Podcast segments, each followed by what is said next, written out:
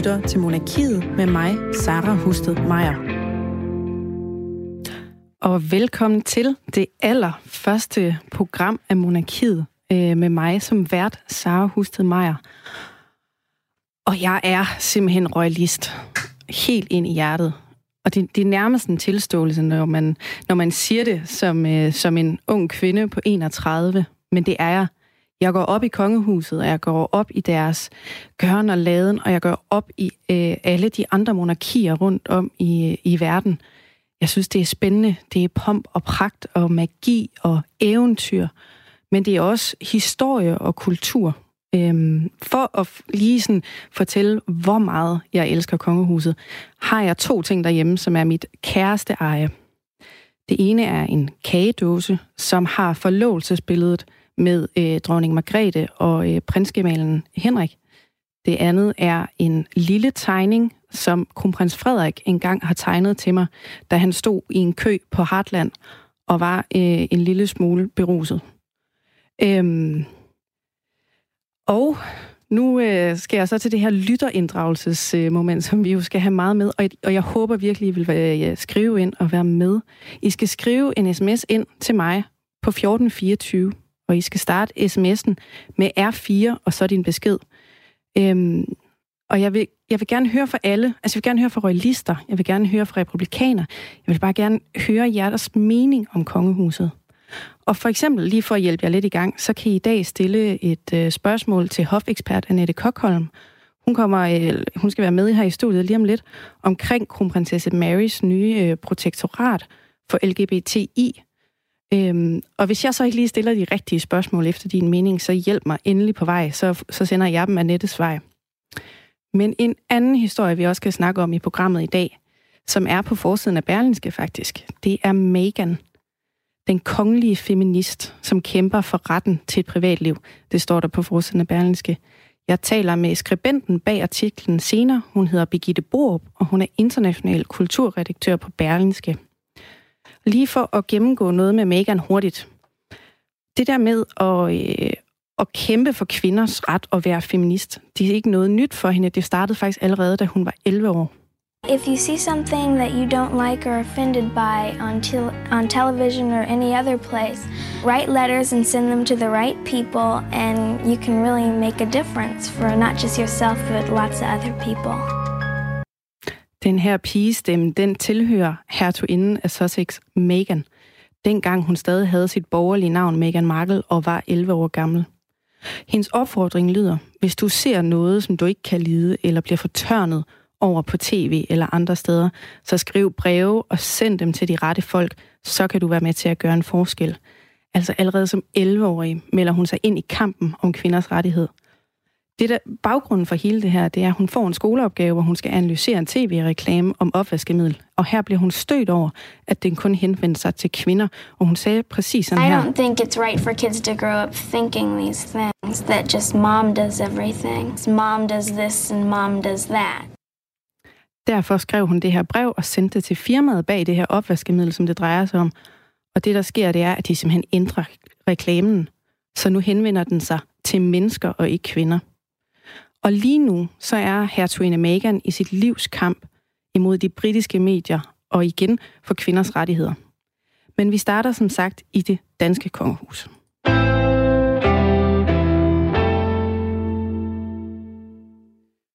Og nu skal jeg lige tænde på telefonen. Sådan. Kronprinsesse Mary, hun bliver nemlig protektor for regnbuearrangementet Copenhagen 2021, som blandt andet tæller World Pride. Det skrev kongehuset i en pressemeddelelse i sidste uge. Copenhagen øh, 2021, de arbejder, bare lige sådan for faktaerne på plads, for at sikre lige rettigheder for LGBTI-personer. Man skal lige holde tungen lige i munden med alle de der øh, bogstaver der tæller blandt andet homoseksuelle, biseksuelle, transkønnede og interkønnede.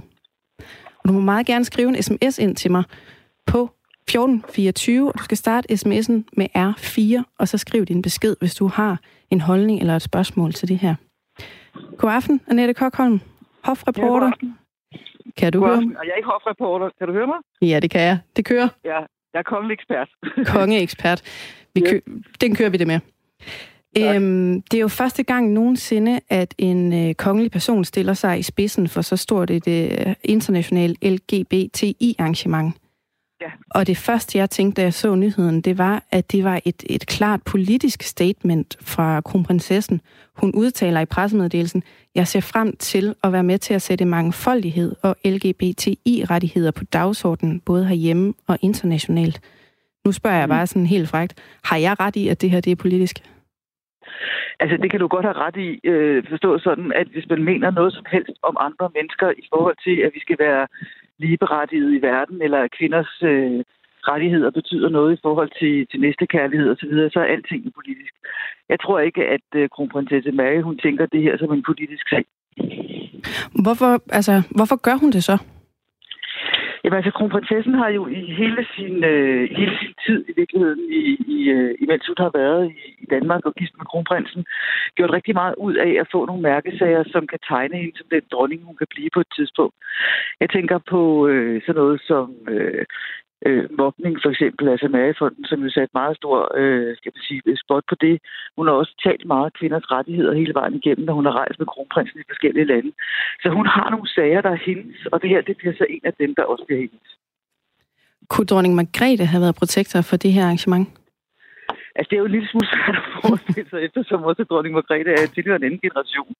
Øhm, så jeg tror ikke, at øh, vi havde set øh, dronning Margrethe som protektor for det her. Jeg tror faktisk, at øh, altså, dronning Margrethe har jo brugt grænser rigtig mange andre gange, øh, og, og, og stillet sig i spidsen for nogle, øh, nogle dagsordner, som måske ikke sådan lige altså, typisk har været hvad kan det være? Øh, det, der havde mest medvind i befolkningen. Jamen, altså, jeg tænker på de sidste mange år, hvor at dronningen jo har holdt sine nytårstaler, og hvor vi alle sammen sidder og lytter, eller sidder og kigger på hende.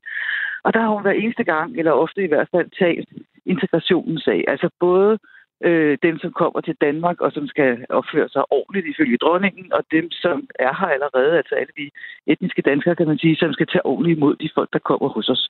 Altså, det har været en hjertesag for dronningen, og det har hun jo ikke nødvendigvis haft, kan man sige, politisk medvind til. Altså, der har jo været en, en, en lang periode, hvor at, øh, at Dansk Folkeparti har været toneangivende i, i debatten og i, i politikken herhjemme, og der kan man sige, der er dronningen altså kastet sig foran et tog, som vil køre den lidt anden vej. Nu kunne man næsten tro, at vi har aftalt det her, Annette. Men jeg har faktisk jo. fundet et klip fra dronningens nytårstale i 2017. Ja, det er oplagt.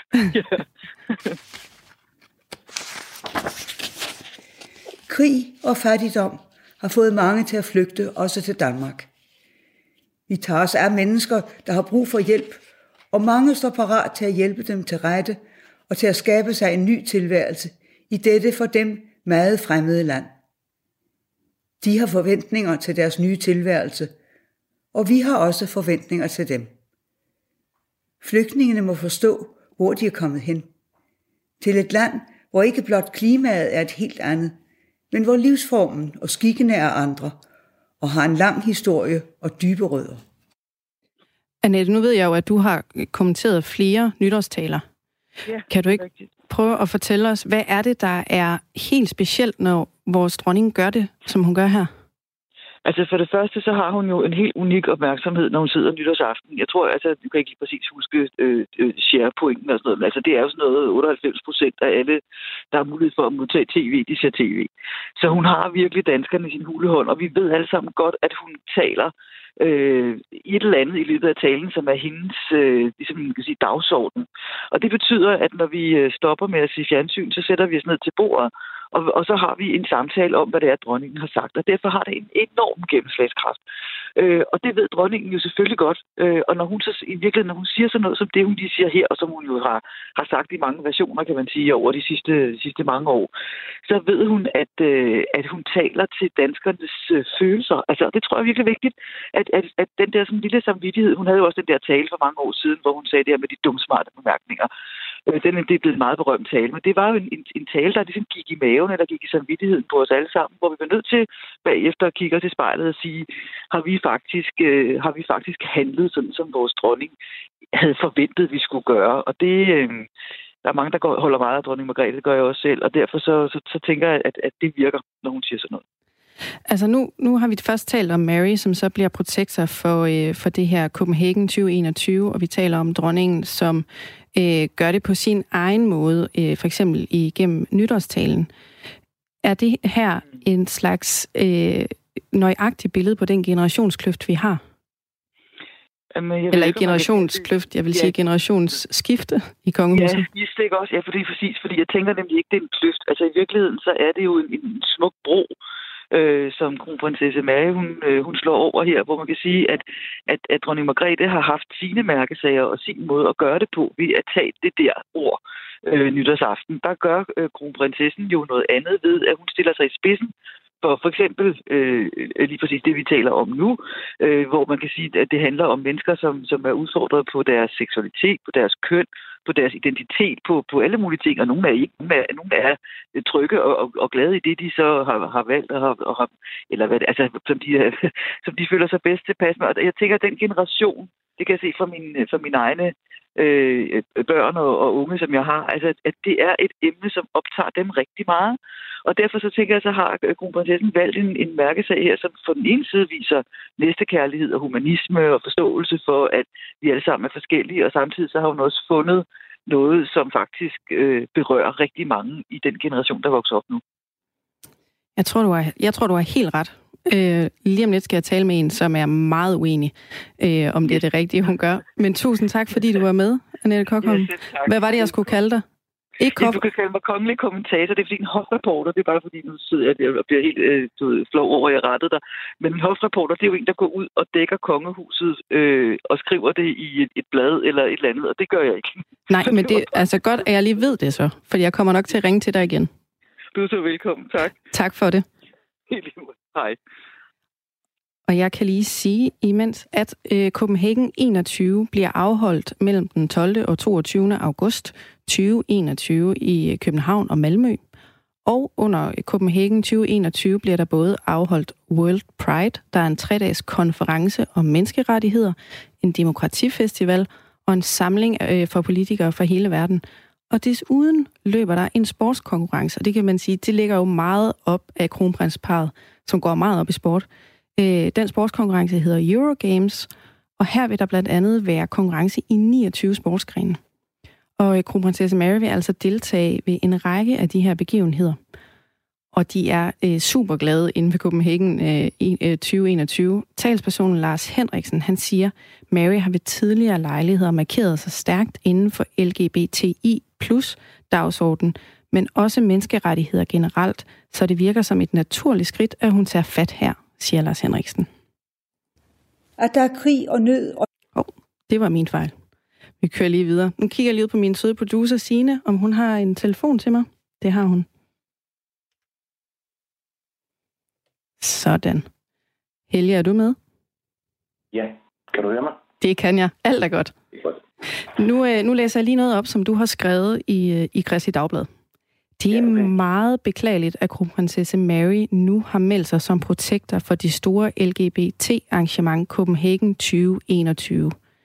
Det er første linje i dit læserbrev til Christi Dagblad. Hvorfor mener du, at det her det er beklageligt?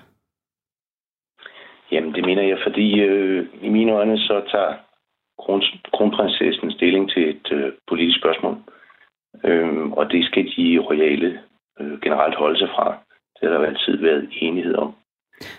Og altså nogle af de organisationer, der står bag Copenhagen 21, de har en radikal kønspolitisk dagsorden, som, som jeg finder ødelæggende og, og direkte idiotisk.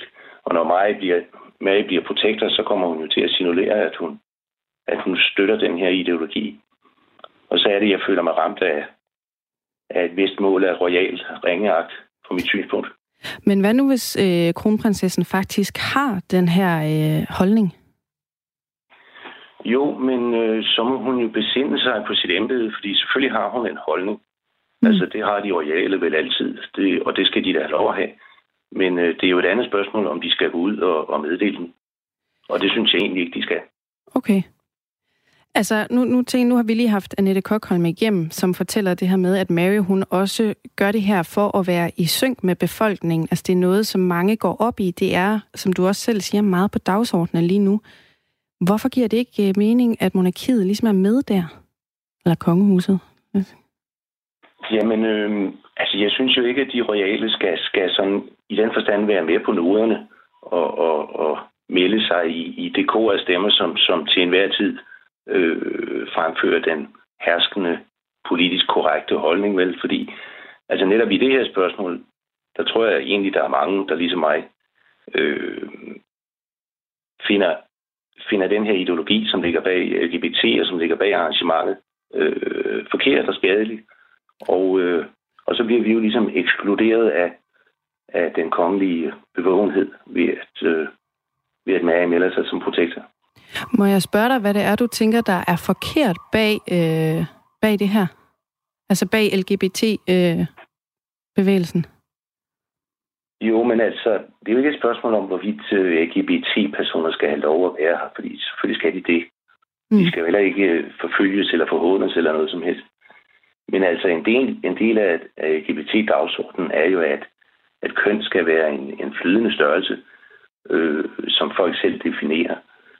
Og at øh, der skal tages en høj grad af særhensyn til LGBT-personer. Og der mener jeg bare, at, at der er trods alt tale om en minoritet, som ikke kan komme og forlange af den store majoritet, at, at vi skal lave grundlæggende om på vores definitioner og vores sprogbrug og vores måde at gøre tingene på. Øh, jeg synes, de på en aggressiv måde kræver nogle særhensyn, som, ja, som jeg ikke er parat til at give dem i hvert fald. Da jeg læste dit, øh, dit indslag, nu, nu læser jeg lige endnu en linje op. Øh, du skriver, at for hvad med os, og vi vil ikke så få, der mener, at LGBT-bevægelsens køn og dermed identitetsopløsende dagsorden er dybt skadelig. Hvad med os, der mener, at det tangerer til børnemishandling og lade børnene vælge deres køn? Vi kan ved dårligt konkludere andet end, at Mary nu ikke længere er vores kronprinsesse, men kun de andres. Jeg har stadigvæk lidt svært ved at forstå det der med, at, at kronprinsessen ikke kan være øh, for det her, altså være protektor for det her, og så være din kronprinsesse? Jamen, jeg synes bare, at hun tager stilling i et politisk spørgsmål, og, og hun tager det synspunkt, som ikke er mit. Øh, mit er nærmest modsatte. Og så kan jeg jo ikke undgå at, at føle, at hun, at hun holder mere af dem, som hun er enig med, om man så må sige, og at, at, øh, ja, at jeg, jeg, jeg føler mig lidt ramt af, af sådan en royal ringeagt. Og det er jo derfor, at de kongelige ikke skal tage stilling til politiske spørgsmål, fordi hver gang de gør det, så udelukker de den del af befolkningen, som har en anden holdning, end, end den, som de nu tilslutter sig. Så bliver jeg nødt til at spørge, hvad så med dronning Margrethe? Fordi du skriver faktisk også, at den dag, hun ikke er her mere, så står det danske monarki i akut fare for at udvikle sig til en farse. Må jeg lige spille et klip for dig? Ja. Krig og fattigdom har fået mange til at flygte, også til Danmark. Vi tager os af mennesker, der har brug for hjælp, og mange står parat til at hjælpe dem til rette og til at skabe sig en ny tilværelse i dette for dem meget fremmede land. De har forventninger til deres nye tilværelse, og vi har også forventninger til dem. Flygtningene må forstå, hvor de er kommet hen. Til et land, hvor ikke blot klimaet er et helt andet, men hvor livsformen og skikkene er andre, og har en lang historie og dybe rødder. Her taler dronning Margrethe altså om krig og fattigdom, og vi skal tage os af andre mennesker, men vi, de skal også have forventninger til os og omvendt. Mener du så, at dronning Margrethe politiserer her? Nej, det synes jeg egentlig ikke. Altså, jeg husker godt den tale, og jeg synes egentlig, hun, hun holdt en fin balance. Altså, det er jo meningen i nytårstalen, hun skal snakke om nogle af de ting, som, som i løbet af, af året har optaget os alle sammen. Øh, og jeg synes, hun gør det på en, en fin beskrivende måde, hvor hun netop ikke tager stilling, netop ikke øh, vælger side i en debat. Så øh, jeg synes øh, generelt, at, at, øh, at dronningen gør det på en meget fin måde og forstår at holde en fin balance. Men hun kommenterer jo også på noget politisk her. Noget, som vi alle sammen har været enormt optaget af, specielt øh, i 2017 i forhold til flygtningestrømmen og øh, indvandring osv. Det er jo hendes kommentar til, til det, til en samfundsdebat. Jo, jo, men altså, som sagt, jeg synes, hun holder en fin balance, og at, at, øh, at det, er jo, det er jo mere beskrivende, end det, det er holdningspræget, det hun kommer med der. Hun siger jo ikke, vi skal få enhver pris til flygtninge, og hun siger heller ikke, de skal bare blive hjemme. Altså, det, hun, hun tager ikke stilling. Øh, men, men det kan der selvfølgelig også være delt mening om. Det kan jeg da helt sikkert. Tak fordi du var med, Helge Hoffmann fra Højslev nær Skive, ikke? Jo, det er rigtigt. Jeg har geografien på plads. Tak for det. Ja, ja selv tak. Så, nu jeg har faktisk fået to sms'er. Dem læser jeg lige op, imens at jeg prøver at tage den næste telefon. Er så glad for, at vi har et moderne kongehus, som forandrer sig med tiden, som de altid har gjort. Bliv ved og holde samtidig fast i historien. Øh, ved hen, venlig hilsen, Kong Kim. Og jeg har fået en til sms. Vi bebor et kongerige. De kongelige er kongelige og skal ikke stå for meget til regnskab for undersåtterne. De kan gøre, hvad de vil, stort set. Med venlig hilsen, Nils for Ribe. Tusind tak for sms'erne. Skriv endelig flere ind. Nu tager jeg lige telefonen. Sådan. Den hæklede kongerække, det er faktisk en ting, og det er en ting på Instagram, som jeg følger meget intenst. Velkommen til, Christine Sørensen. Er du med? Måske er du med herover. Jeg prøver lige igen. Er du med, Christine? Nej. Jeg kigger lige ud på min producer, der prøver at fortælle mig, hvor hun kunne ligge henne på toren. Hun havde skiftet linje. Du er med nu. Super. Jeg er med, ja. Ej, hu. Det er godt det første program, ikke? Så, så er der ligesom plads til sådan lidt knappefejl og sådan noget. Jeg skal lige lære det at kende. Nå, Christine, vi starter lige med en præsentation af dit øh, koncept og, øh, og dig. Lytteren kan faktisk lige så godt lære dig at kende, for øh, du bliver en tilbagevendende stemme i mit program. Men først, hvorfor hækler du kongerækken? Jamen, nu kan jeg jo høre, at vi har talt nytårstaler her til aften, og det er jo faktisk på direkte opfordring af dronning Margrethe den anden. Altså, jeg husker der i øhm, 2017, hvor hun opfordrede dansken til at lave noget unødigt. Noget i farver. Og øhm, det begyndte jeg på. Og øh, det unødige, som slet ikke var så unødigt endda, øh, det var simpelthen at gå i gang med at hækle kongerækken. Og øh, nu er jeg nået, ja, hvad er vi oppe på? 24 ud af 53. Det er lidt et projekt, men det ja. er super sjovt, og øh, ungerne er vilde med det, og øh, det er nogle rigtig gode historier. Det er det simpelthen bare. Nu sletter jeg lige næste spørgsmål, fordi der stod, hvordan startede det, men det har du jo selv sagt. Øh, jeg har tænkt over noget, for jeg er ikke sådan en hækle kvinde, jeg kan ikke sådan nogle ting. Øh, sådan, hvor finder man for eksempel opskrifterne hen, hvis nu der var andre, der gerne ville hækle kongerækken? Ja, Altså, øh, jeg er heller ikke en øh, hækle-specialist, eller det var jeg ikke, altså før jeg begyndte at hækle kongerækken. Men altså, jeg fandt faktisk en øh, hæklebog. Jeg er også meget stor Star Wars-entusiast, entusiast, så det er øh, ægte nørdetræf herinde. Men øh, øh, der fandt jeg faktisk en bog med opskrifter på Star Wars-figurer. Øh, og da jeg så gik i gang med Princess Leia, så tænkte jeg, at det var også kedeligt at hækle noget, som allerede er blevet hæklet før. Og så tænkte jeg, bum, bum, hun ligner da egentlig også Margrethe den Første. Øhm, så det var faktisk sådan, det startede. Så, øh, jeg vil gerne helt ærligt sige, øh, og jeg lægger ikke skjul på, at jeg ikke er specielt god til at hækle, men øh, jeg bliver bedre og bedre for hver konge og høre dronning, der går. Men øh, de er faktisk alle sammen modelleret over figurer fra Star Wars. Så vi har de kvindelige, bum, der har vi lige øh, Princess Leia. Så har vi Han Solo og Luke, der er gode til de tyndere konger. Så skal ja. vi ud af sådan en hybrid med Jabba, øh, når vi er over i de tykke konger. Øh, okay. Så det, det, er vi, det er vi kommet til. Det store problem, altså den, der, der bliver den sværeste, det bliver nok Christian 10. på hest. For det der med at hækle en hest, det, det bliver jeg nødt til at spørge folk om, om råd til øh, på Instagram. Mås- det har så også vist sig virkelig øh, nyttigt. Måske kan vi også bare spørge nogen her. Altså hvis nu der sidder ja. en hækleentusiast, ja. som ved, hvordan man hækler en hest, i, i hvilket slags forhold er vi? Hvor lille, stor ja, hest? det skal vi også lige regne på. Ja, altså det er jo en... Altså dukkerne her er, dem man kan se, de er sådan en 12 cm høje øh, mm. i 3D, ikke? så hesten skal jo ligesom passe til. Men altså vil sige, jeg lavede så nyligt øh, Frederik den 3. Og Frederik den 3. er jo øh, kendt for mange ting, øh, blandt andet at miste halvdelen af Danmark, øh, men også for sine flotte proptrækkerkrøller. Og der fik jeg altså god øh, hjælp fra øh, Hækle-netværket på Instagram. Øh, det var jeg meget glad for. Jeg anede ikke, der var et hæklenetværk, men der er selvfølgelig alting på Instagram, fordi altså, det er jo også der, jeg har fundet dig, kan man sige. Alles, alles. Ja, præcis. Øh, vi har aftalt, at vi i dag tager øh, Margrethe den første. Og det er faktisk, ja. altså alt, hvad jeg laver i dag i det her program, det kommer til at handle om kvinder. Det er ikke engang øh, med vilje. Men vi kører med Margrethe den første. Super.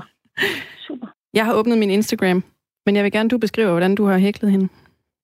Ja, altså det var jo så den første, skal det siges. Øh, Hendes øjne sidder også lidt langt fra hinanden, faktisk. Ja, ja, ja. Men øh, i, i modsætning faktisk til Christian 7. Altså han, crazy kongen, ikke? hans øjne sidder ekstremt tæt på hinanden. Altså det kan være meget, fordi han var også lidt skør i bolden, ikke? Så det er meget udtryksfuldt. Dronning Margrethe den andens øjne sidder øh, en lille smule skævt.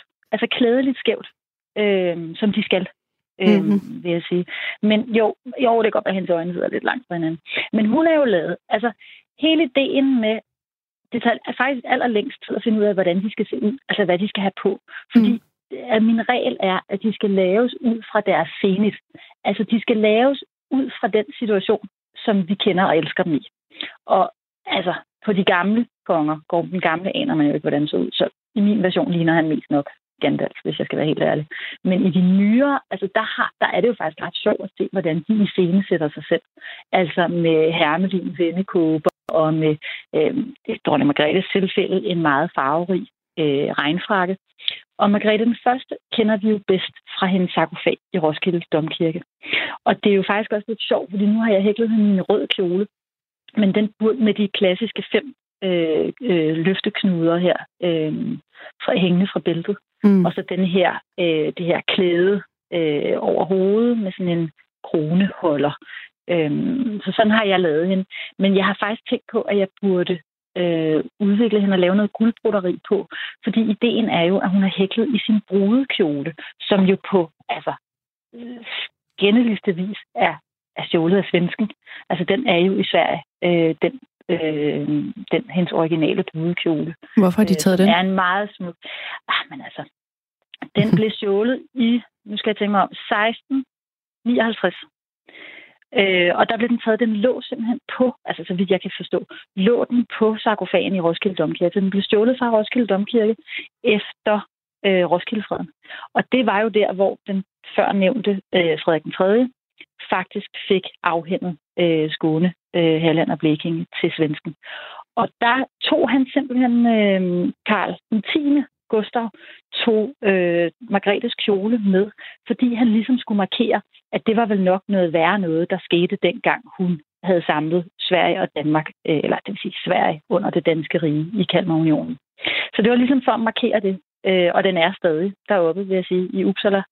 Øh, det kunne man måske godt lige Ja, det var da et besøg værd med hende.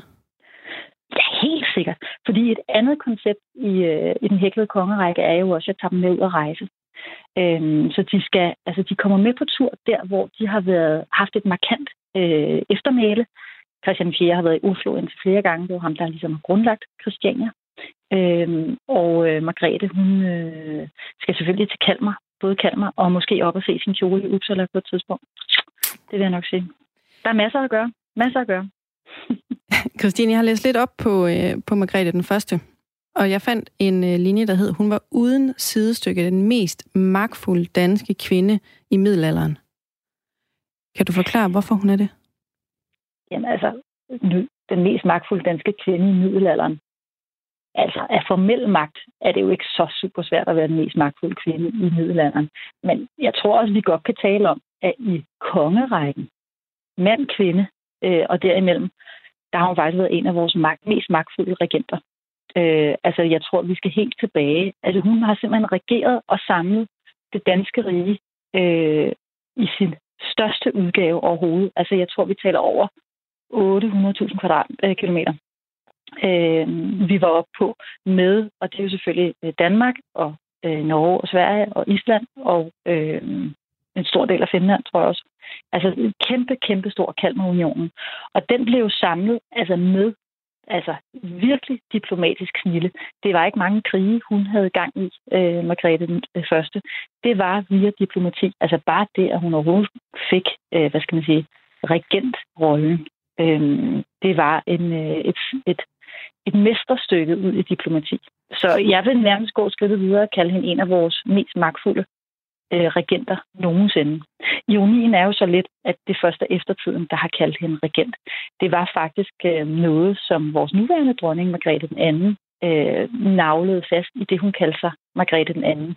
Øh, fordi hun har jo, Margrethe den første, har kun øh, regeret Danmark som øh, protektor for hendes søn, og siden fandt hun andre øh, mandlige instrumenter til at bevare magten. Øh, øh, øh, adopterede Erik af Pommern, mm. som hun kunne regere i hans sted. Øh, hun virker utrolig klog. Mega klog. Altså, det tror jeg. Det tror jeg sgu. Hun var sgu ret sej. Ja, Christine, det sidste, jeg lige skal sige til dig, det er, der en øh, lytter, der har skrevet, begynder at hækle, hvis jeg lægger en kongelig heste hækle opskrift op. Så måske er vi begyndt at sådan øh, franchise det lidt. Uddelegere ja, opgaverne. Ja, altså jeg vil sige, at især har jeg fået tilbagemeldinger på Frederik den 7. Han er ja. også ualmindelig syv, sød, sød med, øh, med rygerhat og rygerpibe. Øh, men det tager bare så satans lang tid at hækle de der mennesker, så det, øh, det går lidt træt med franchise-butikken. Men altså indtil videre tager jeg meget gerne tips til den der hest der.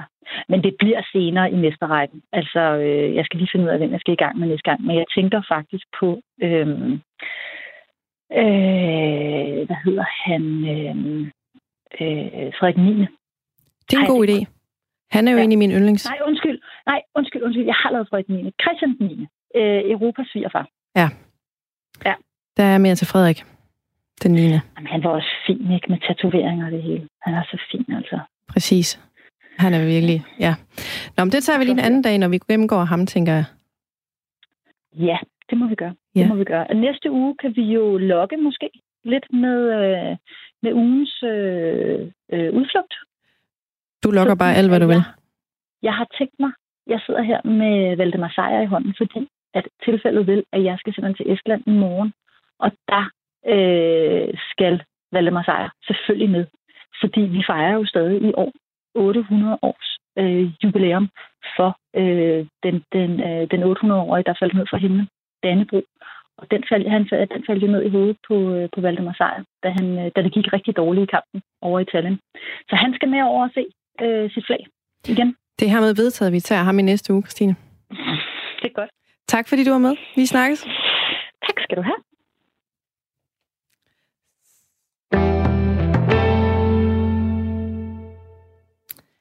En af de royale historier, der har optaget mig allermest det sidste stykke tid, det er øh, den her med Prince Harry og i særdeleshed af øh, hertuginde Meghan og deres kamp mod øh, den britiske presse. Meghan har jo blandt andet lagt øh, sag an mod mediet Mail on Sunday, altså et klart signal om, jeg vil ikke finde mig i mere, jeg vil have et privatliv.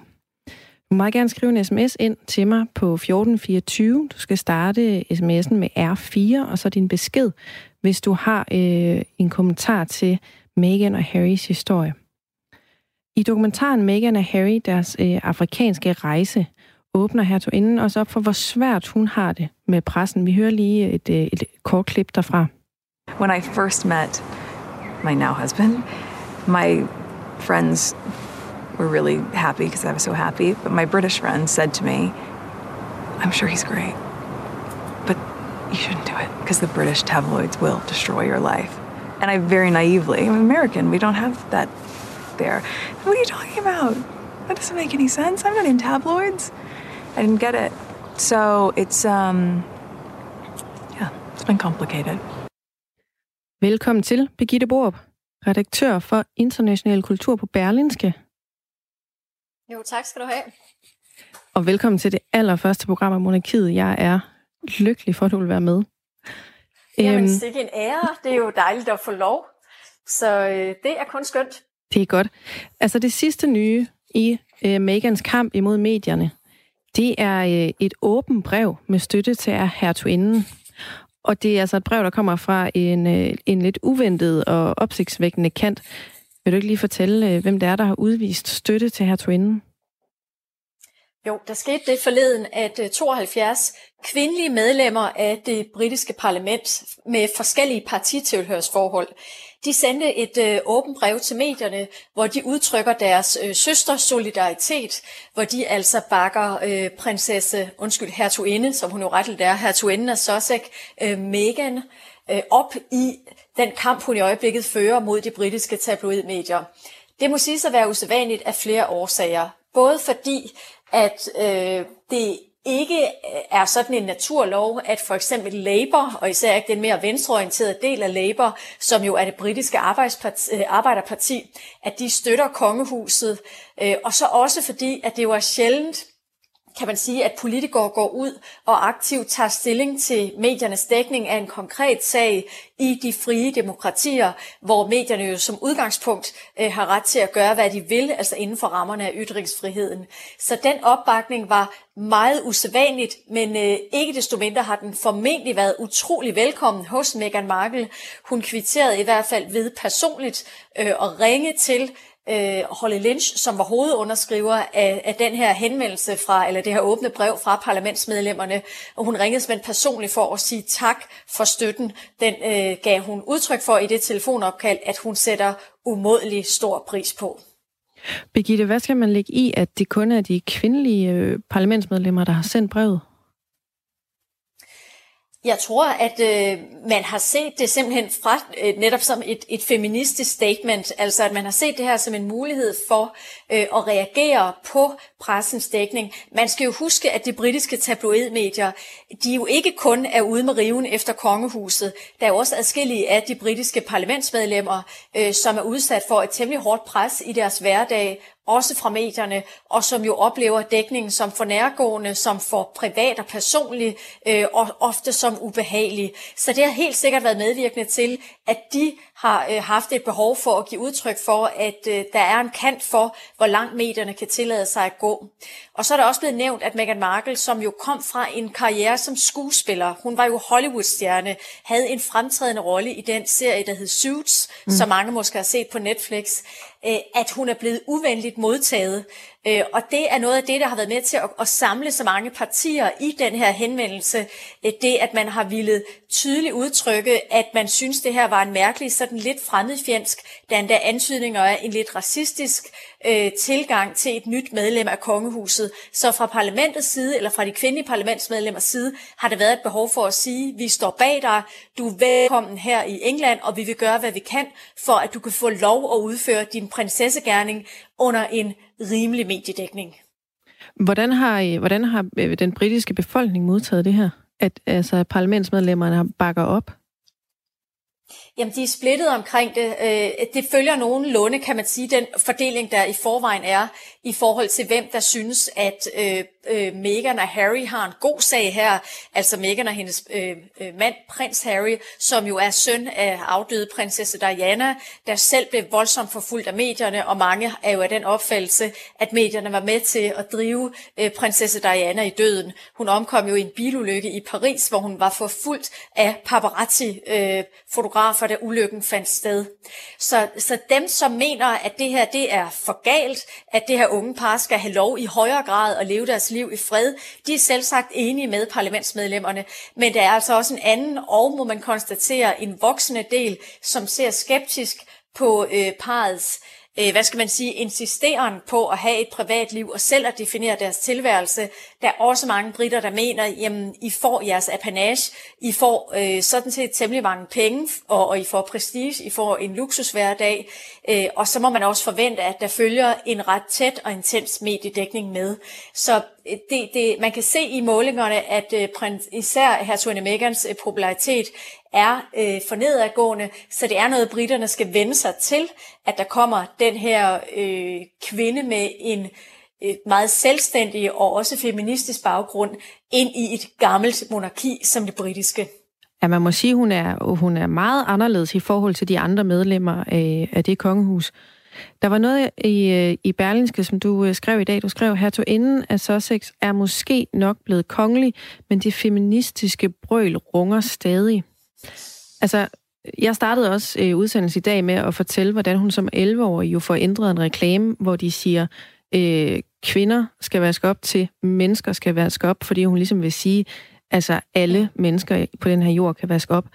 Øh, men hvordan kommer det ellers til udtryk i hendes rolle som kongelig, at hun er, er feminist? Det ser man meget tydeligt på de sager, hun vælger. Øh, parret var jo for nylig på øh, besøg i Sydafrika, hvor den her dokumentar blev lavet, som jo siden har sat rav i den i hele Storbritannien. Det er jo den dokumentar, hvor de er gået ud med de her meget om, hvordan de egentlig synes, deres liv er.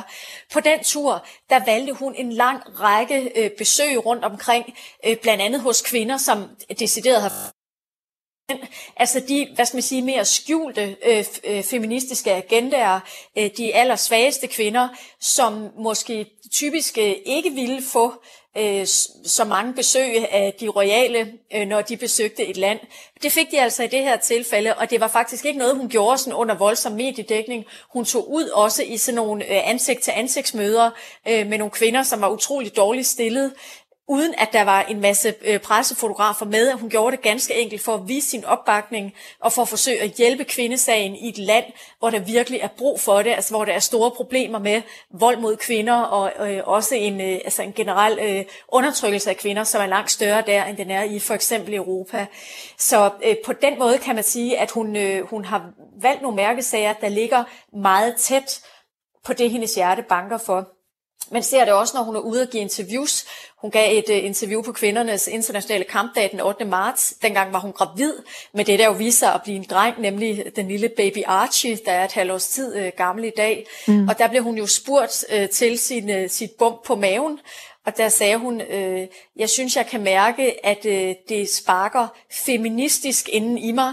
Jeg håber, det bliver en feminist, uanset om det bliver en dreng eller en pige. Så hun er meget tydelig i sin talesættelse af feminisme, og hun adresserer meget åbent, at hun er øh, feminist i ordets egentlige forstand. Hun er en firm believer i ligestilling, og det er, øh, er hun altså fortsat, også selvom hun har giftet sig ind i noget, som jo per definition er et patriarkat. Nu tager jeg lige æren for noget fakta, som du har skrevet i dag. Du har skrevet, at de, øh, altså Harry og Meghan simpelthen kun har ansat kvinder i deres hof. Er det rigtigt? Hov. Nu tror jeg faktisk, at uh, Birgitte røg af. Nu kigger jeg lige ud på min producer og siger, vil du ikke prøve at ringe op på nødnummeret? Eller er du tilbage igen? Jeg er på igen, ja. Nå, det var jeg, godt. Jeg forsvandt lige et øjeblik, men uh, Nå. jeg er her. Og jeg nåede at høre, at du sagde noget med fakta. Jamen, øhm. det jeg sagde bare, jeg vil ikke tage æren for dit øh, fakta, men du skrev bare i øh, Berlinskes artikel i dag, eller din artikel i Berlinske, at, øh, at de kun har ansat kvinder i deres hof. Ja, det er korrekt. Det, altså, der, der er jo en række stillinger, der er knyttet til de forskellige medlemmer af det britiske kongehus, og der, er, øh, der har de valgt øh, for første gang i historien, øh, Meghan og Harry, kun at ansætte kvinder som deres rådgivere, og som altså, i den daglige hjælp, de har øh, omkring sig. Og det i sig selv er jo også et statement, så man kan sige, hun, øh, hun kæmper den kamp, den feministiske kamp, også, også i det små. Og det gør hun selvfølgelig for at signalere øh, dels sådan den overordnede politik, som handler om, at, at kvinder er lige så meget øh, værd som mænd, uanset hvad for en, øh, en stilling øh, det handler om. Og så tror jeg også godt, hun kan lide tanken om, at hun sammensætter sådan et, sådan kvindeligt power squad omkring sig.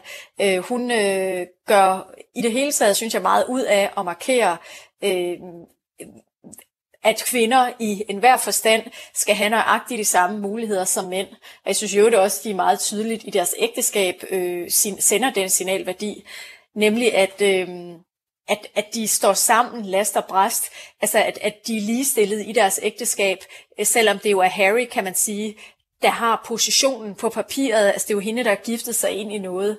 Øh, i hele det forløb, der har været, altså hendes krig mod øh, medierne, der har han jo også op, øh, bakket hende op ubetinget, og han er endda gået så vidt, som at til at tage det meget usædvanlige skridt, at han har sendt et brev mm. til øh, de forskellige medier, hvor han meget tydeligt giver udtryk for, at han er dybt bekymret over den udvikling, han ser, og han ganske enkelt frygter, at den samme skæbne vil overgå øh, Meghan, øh, som den, der overgik hans mor. Så det, det må man altså sige, er, øh, han, han, han er der hele vejen, øh, også udad til, og det, øh, det var prins Charles jo for eksempel aldrig, dengang prinsesse Diana øh, kæmpede den samme kamp mod de tabloide medier, øh, før hun døde i 1997. Ej, der var han lidt mere vattet i det.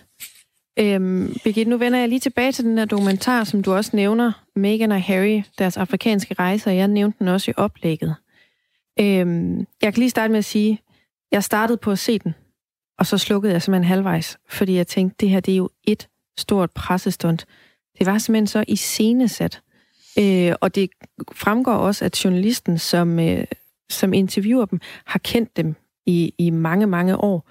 Mm. Øhm, men ikke. Ja, nu har jeg set den til enden, fordi jeg tænkte, jeg kan ikke have et royalt program, og så ikke have set den der dokumentar. Men nu har jeg set den i dag. Og det er jo ikke bare Megans kamp mod pressen, det er jo sådan set også Prince Harry, som du også lige nævner. Nu, nu spiller jeg lige noget for dig, som jeg gerne vil have, vi skal, vi skal snakke om. I will, you know, I will not, I will not be bullied into, into, into playing a game that, that killed my mum. Altså her giver han jo direkte pressen skylden for hans mors død. Og han vil ikke have, at det skal gentage sig. Altså er det det rette, han gør som, øh, som medlem af det britiske kongehus?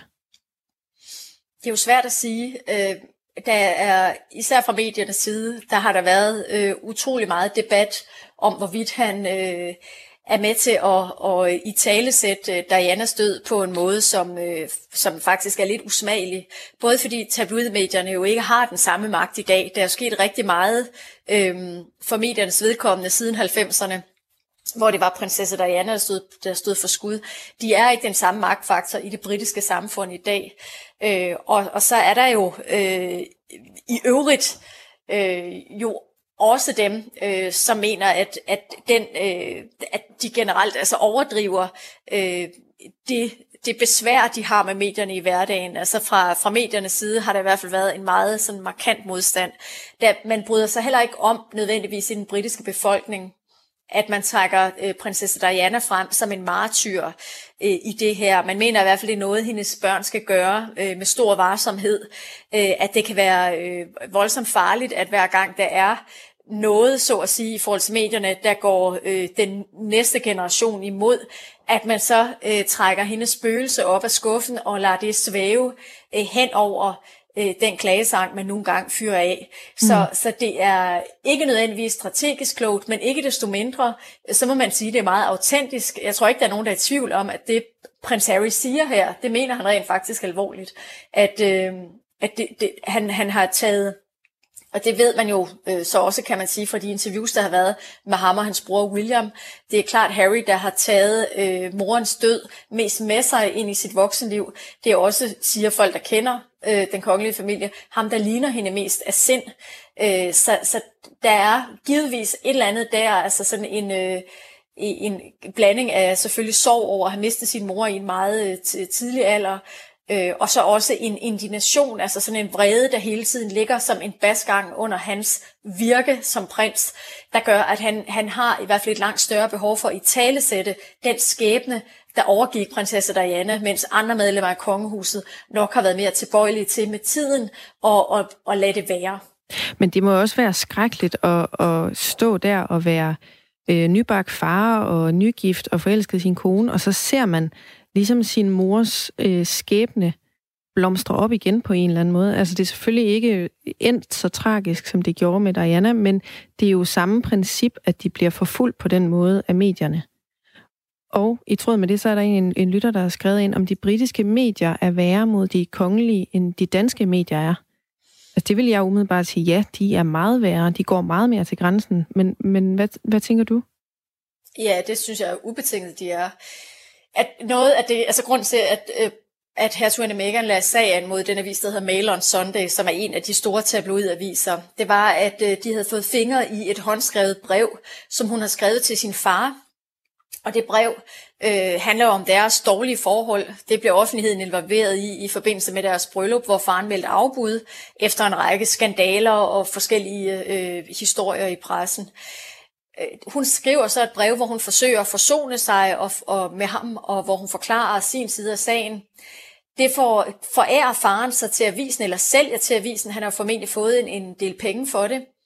Og det vælger de så at publicere, selvom det er jo noget af det mest private, man overhovedet kan forestille sig. Altså et håndskrevet brev, som en datter har siddet og skrevet til sin far.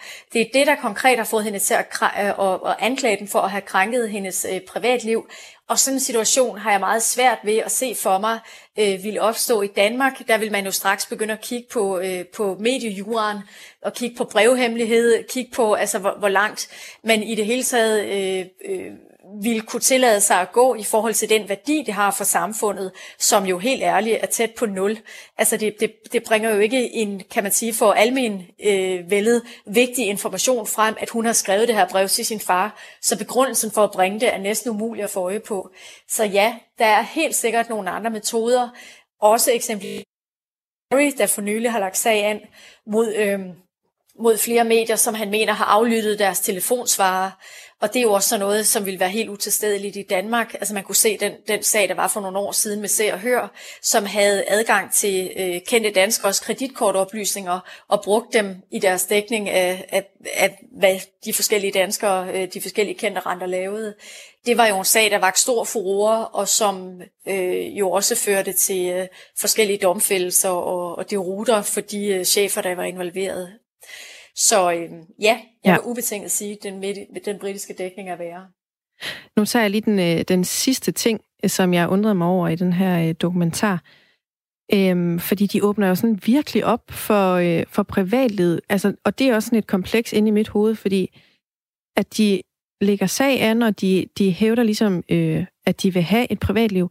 Og så laver de den her dokumentar, hvor Prince Harry for eksempel omtaler sit forhold til sin bror. Jeg, jeg spiller det lige part, part of the part of this role and part of this job and this family being under the pressure that it's under, inevitably, you know, stuff um, stuff happens. But look, we're, we're brothers. we will always be brothers. Um, we're certainly on different paths at the moment, but I will always be there for him, and as I know, he'll always be there for me. Um, you know, we don't see each other as much as we as much as we used to because we're so busy. Um, but you know, I love him dearly, and you know, the majority of the stuff is probably well, the majority of stuff is created out of nothing. Um, but you know, it's just as I said, as brothers, you know, you have good days, you have bad days. Jamen bare musikken, altså det er sådan helt, øh, altså ja, det er voldsomt. Men, men nu står han jo der og fortæller om sit øh, private forhold til hans bror. Altså det tænker jeg også er, altså er det ikke opsigtsvækkende? Jo, det er det øh, meget endda, øh, og der tror jeg simpelthen, at øh, det, det siger de jo også flere gange i løbet af programmet, Meghan og Harry, at de har besluttet, at de vil være autentiske og sige, hvad de tænker. Og der tror jeg så faktisk, de har valgt at sige, at øh, har man sagt A, må man også sige B. Han bliver, har sagt ja til at lave den her dokumentar. Journalisten er en af deres venner, som endda var med til deres bryllup. Øh, og, og, og det, de så har givet til gengæld, er jo, at de vil tale øh, frit og sandfærdigt. Og det er jo sådan set det, han gør. Der har jo i lang tid været rygter om, at deres forhold øh, har været dårligt, altså Harris og William. Men øh, nu kan man sige, nu er det så officielt, øh, og det viser jo også et, sådan et paradigmeskift i hele den måde at kommunikere med medierne på, som man har været vant til. Det har jo i høj grad handlet om at holde det beskidte vasketøj øh, gennem langt ned i kælderen. Men her forærer øh, prins Harry jo sådan set øh, medierne det, som er sandheden. Altså, han elsker sin bror, men de har ikke så, øh, så tæt et forhold, at det gør noget. Altså, har ægteskabet med Meghan noget at gøre med det her anstrengte forhold til, til William? Ved vi det? Ja, det har det givetvis. Øh, hun har jo i hvert fald øh, vist en... Altså, hun er jo kommet med en modernisering, med en fornyelse, som det jo ikke nødvendigvis er alle, der er enige i. Altså, der er jo stadigvæk i det britiske kongehus en, en udbredt vilje til at holde på formerne og, og et øh, ønske om, at øh, Øh, at man skal holde så meget som muligt privat. Øh, og det er jo det, Elizabeth, øh, dronning Elizabeths slogan har været i, i alle årene. Det har jo været øh, never complain, never explain. Altså så længe man ikke øh, beklager sig over noget, så, så har man sådan set heller ikke noget, man skal forsvare eller øh, forklare i forhold til, øh, til offentligheden. Og, og det er jo hele den strategi, som, øh, som Meghan har taget og, og vendt på hovedet, øh, hvor hun jo i hvert fald øh, beklager sig i et væk må man sige, øh, over hvordan hun, øh, hun føler sig behandlet. Så, så, og den stil, hun lægger for dagen, øh, og som Harry jo så også lægger for dagen, den kan man sagtens forestille sig, at der ikke er enighed om øh, ret langt inde i de øh, kongelige gemakker. Så der er et, øh, en konflikt i gang, både i forhold til medierne, men givetvis også internt i kongehuset, hvor der simpelthen er uenige om, hvordan man skal adressere offentligheden, og, og hvordan man skal forny sig. Det, der, det man frygter fra dronningens side, og givetvis også fra øh, prins William og, og, og Kates side, hans mm. kone Kate Middleton, det, vil give, det er jo, at, at hvis man giver for meget los, altså hvis man fortæller for meget, og det er for meget ud, så mister man øh, sin stråleglans. Det er jo det samme, vi har set i Danmark, hvor det jo også er trods alt øh, beskedent, hvor meget af privatlivet, der bliver delt øh, hvor der stadigvæk er en sådan holden på formerne og, og sådan en, øh, godt nok hjertelig, men stadigvæk sådan ret formel omgangsform mellem, øh, mellem befolkningen og, øh, og de kongelige. Og det er jo den, der er ved at blive brudt ned i England, kan man sige, fordi det øh, Og på det og ord, Meghan gør. Birgitte, bliver jeg nødt til at stoppe dig, fordi vi skal have nyheder Det er nu. godt. Tusind tak. Jamen, det er fint. Hej.